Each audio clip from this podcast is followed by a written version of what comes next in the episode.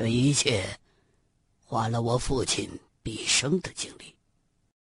他曾经请你的师傅出山，但是被你的师傅拒绝了。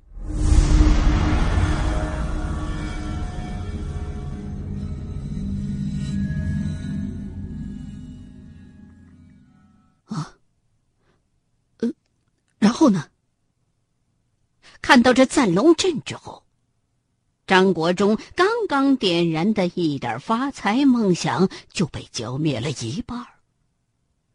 自己的师傅马真人都没把握去的地方，自己要是硬闯的话，那李二丫岂不是要年纪轻轻的守活寡呀？秦先生，说了这么半天。这块玉到底是干什么用的？你还没告诉我呢。张国忠忽然明白过来了，光听这死老头子讲历史课了，正事儿差点给忘喽。张掌教，可真是拿人钱财与人消灾呀！除非你答应帮我这个忙，否则的话，就请把钱。退给王家，然后摘了茅山的名号。没有我，你一辈子也别想知道这块玉的秘密。秦哥这招太厉害了，退钱那还是小事儿。这茅山教讲求的是一个信字。前辈的茅山传人，碰到没把握的事儿的话，要么就不接，要么的话就会豁出性命也得完成这个任务，从来就没有退过定的先例。这香港是道教繁盛之地，这事儿要是传出去的话，恐怕师傅马真人九泉之下也不会瞑目的。好，我答应你。一腔热血这时候充满了张国忠的脑袋，他也没顾着老刘头，一个劲儿的踹自己的脚后跟。好，一言为定。秦哥哈哈大笑，然后就转过头来，笑眯眯的看着老刘头。也罢，命里该有八合米，走遍天下不买生。你说吧。秦葛这才拿起张国忠手中的那块玉轩，这是一块毒玉。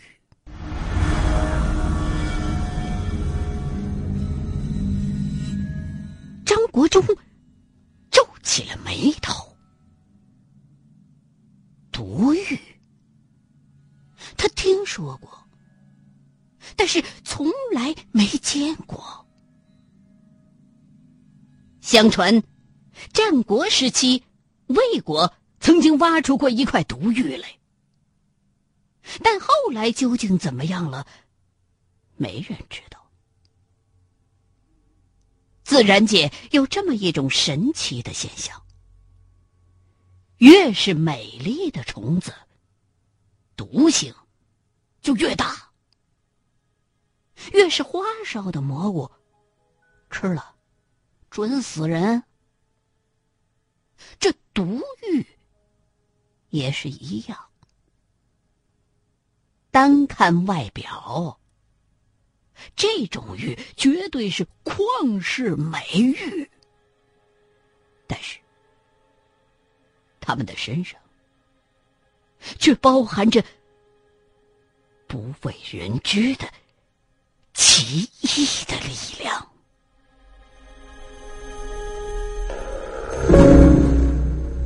在现代科学而言，玉石都存在着辐射，而这种毒玉也很有可能是诸多放射性元素达到了特定的比例，可以释放出异于其他玉石的辐射波。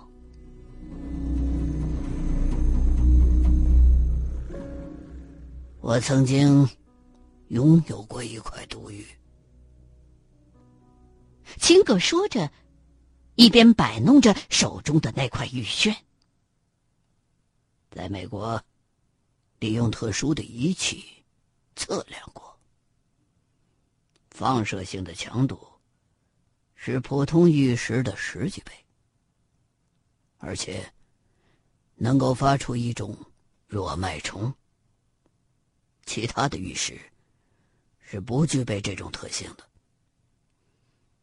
我也请教过几位灵学界的朋友，他们认为毒玉的这个特性有可能同时会影响周围的人和幽灵。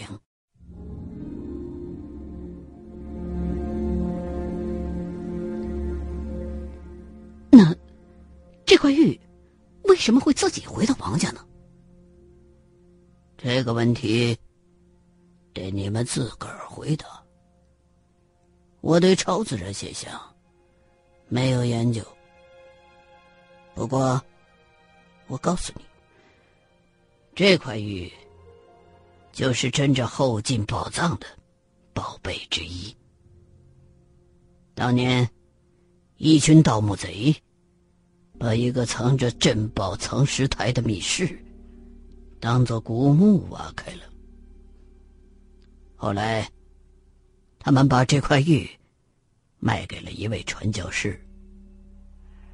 这块玉又在鸦片战争时期流入英国，当时还搞过一次大型的拍卖。这些。你是怎么知道的？知道这个孙启林先生吗？说着，秦格又拿出了一张名片。他的祖父就是当时的拍卖官。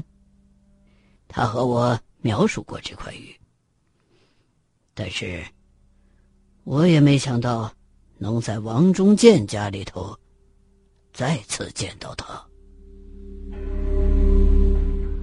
当时，收购这块玉的人编造了一个弥天大谎，说这块玉就是中国的和氏璧，所以特地找了一个中国人来主拍，想以此烘托气氛。后来，买了这块玉的人家里头都成了凶宅。死的死，疯的疯。这块玉也几经到手，最后据说是被一艘货轮上的大副花二十英镑买走了。可是这块玉在那个大副的家里却没出过事儿，不料想。时隔几十载，又让王中建买了过来。当时看到这块玉的时候，我本来是想警告他的，但当时我也不能百分之百的肯定，这就是那块毒玉，所以也不想破坏王中建的雅兴。你的意思是，要把这块玉放回到后进宝藏的镇宝台上去？孺子可教啊！要是再自个儿回来呢？应该不会。这块玉在那个镇台上被放了上千年。想必有特殊的方法，让他待在那儿。再说了，如果你能到现场学了那种方法，自己再把这块玉带回家，也不是不可能。未必吧，秦先生，你看看这儿。老刘头把这块玉拿过来，用手指了指玉的边沿的泥印子。你们，秦葛又一次接过玉，找出一个放大镜来，仔细的观察着。秦先生，你号称是古玉的专家，难道没听说过玉炫这种东西吗？玉炫。秦格满脸怀疑的把玉拿到了窗口，迎着太阳光，又看了看。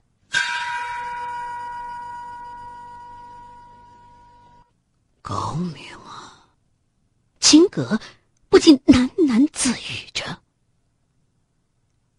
这块玉是不规则的圆方形状，大小和烟盒差不多。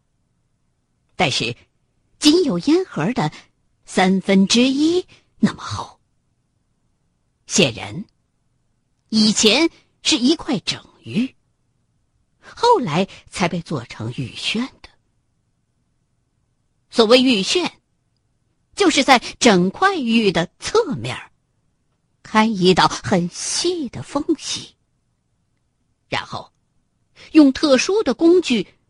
研磨到玉的内部，并且在外人看不到的条件下，在玉的内部雕刻上一层薄薄的画面或者字儿，然后用玉粉再填回缝隙，最后用特殊的材料把口给封上。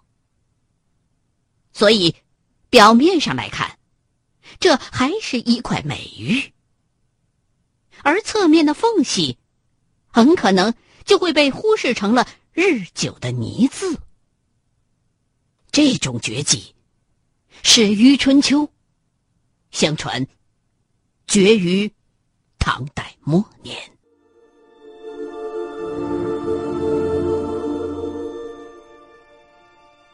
这里头写了些什么？这个问题，得你自个儿回答。我们对古代玉器可没有研究。这老刘头啊，干脆就跟秦葛卯上了。之所以连秦葛都没有看出来这块玉其实是玉炫，就是因为这东西实在是太冷门了。根据《茅山术志》记载。中国的第一块玉炫出现在战国，最初是作为一种工艺品的形式存在的。到了汉末战乱的时候，就逐渐演变成了一种传递秘密情报的方式。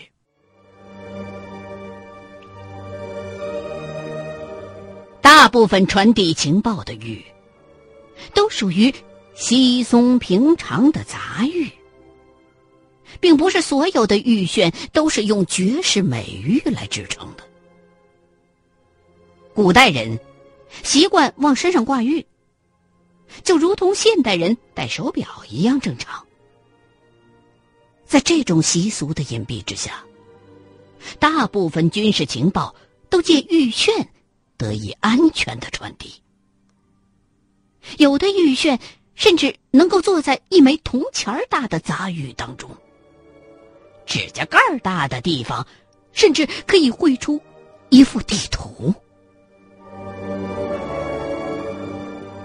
由于每次制作玉炫都属于机密的军事情报，所以一位炫将被利用过一段时间之后，就会被秘密的处死。这种做法，也就导致了后来一些掌握炫技的人被迫隐姓埋名。就这样，直到大唐盛世，这一绝技才又重现江湖。唐朝宫廷被这一销声匿迹已久的绝技所折服，就把这种绝技纳为宫廷御用。有了宫廷的优厚待遇，这些匠人就开始将这种秘技传承给自己家的后人。但是传男不传女，以避免外人抢自个儿的饭碗。而这种传承方式，最终也导致了这门绝学的彻底失传。在血术得到贵族追捧的唐朝，茅山教的一位高人。曾经结合众阁祖师发明的舔文，发明了以玉璇为载体的引魂法。在众阁教的传世秘籍《众阁真言》和《茅山图志》当中，对此都有详细的描述。这，也就是老刘头之所以能认出此为玉璇的原因。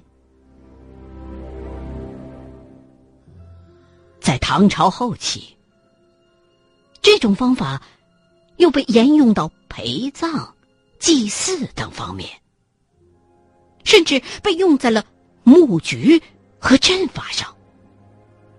有的高人甚至直接将死玉指为玉轩，把舔文或咒文刻于其中，将恶鬼畜生封禁在里头。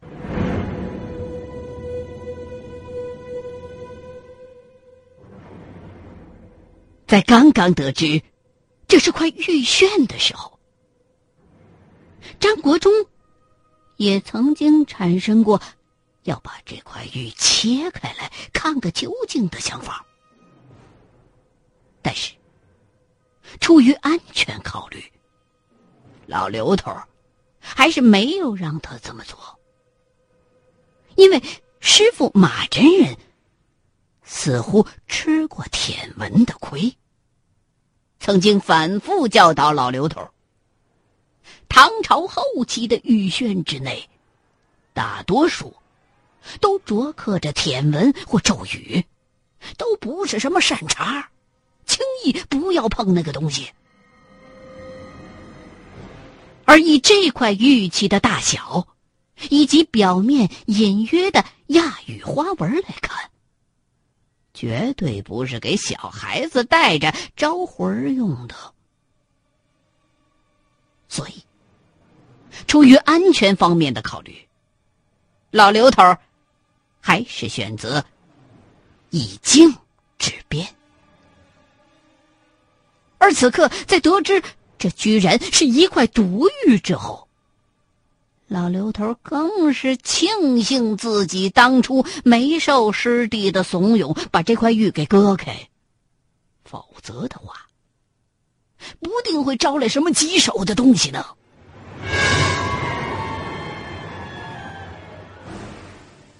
你不知道这是块玉轩？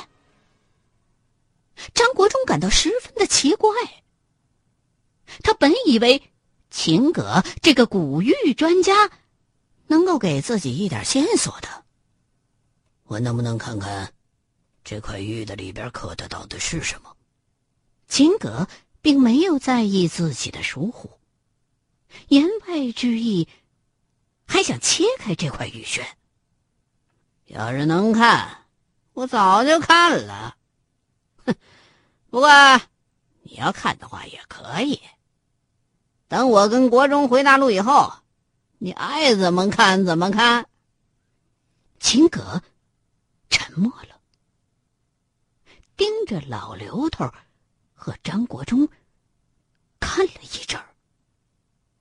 如果我说，在不破坏这块玉的前提下，一样能看呢？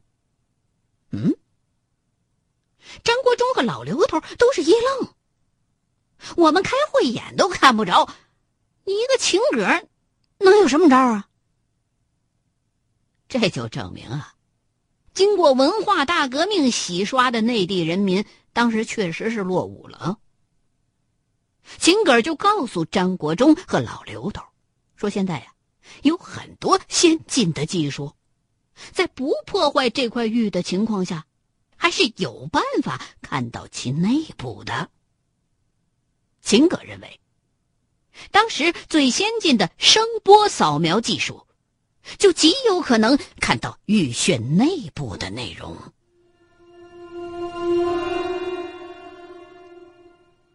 于是，三个人达成了初步的协议，由秦葛携带这块古玉赴美国扫描，而张国忠和老刘头则回大陆准备家伙事儿。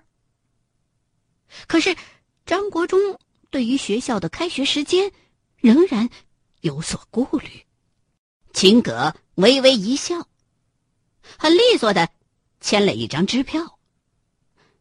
张长家，古人云：“大丈夫，志在四方。”你要是喜欢教书的话，咱们成功以后，你完全可以自己办一所更大的学校。说完，把一张五十万港币的支票递给了张国忠。我不知道王中建给了你们多少钱。我。不像他那么财大气粗，只能先给你们这么多。张长教，你完全可以暂时辞职。就算咱们没有成功的话，我相信，在香港，凭你的本事，也会比我富有。虽然还没有见识过张国忠到底有什么能耐，但是秦葛。对张国忠这掌教的头衔还是非常信赖的。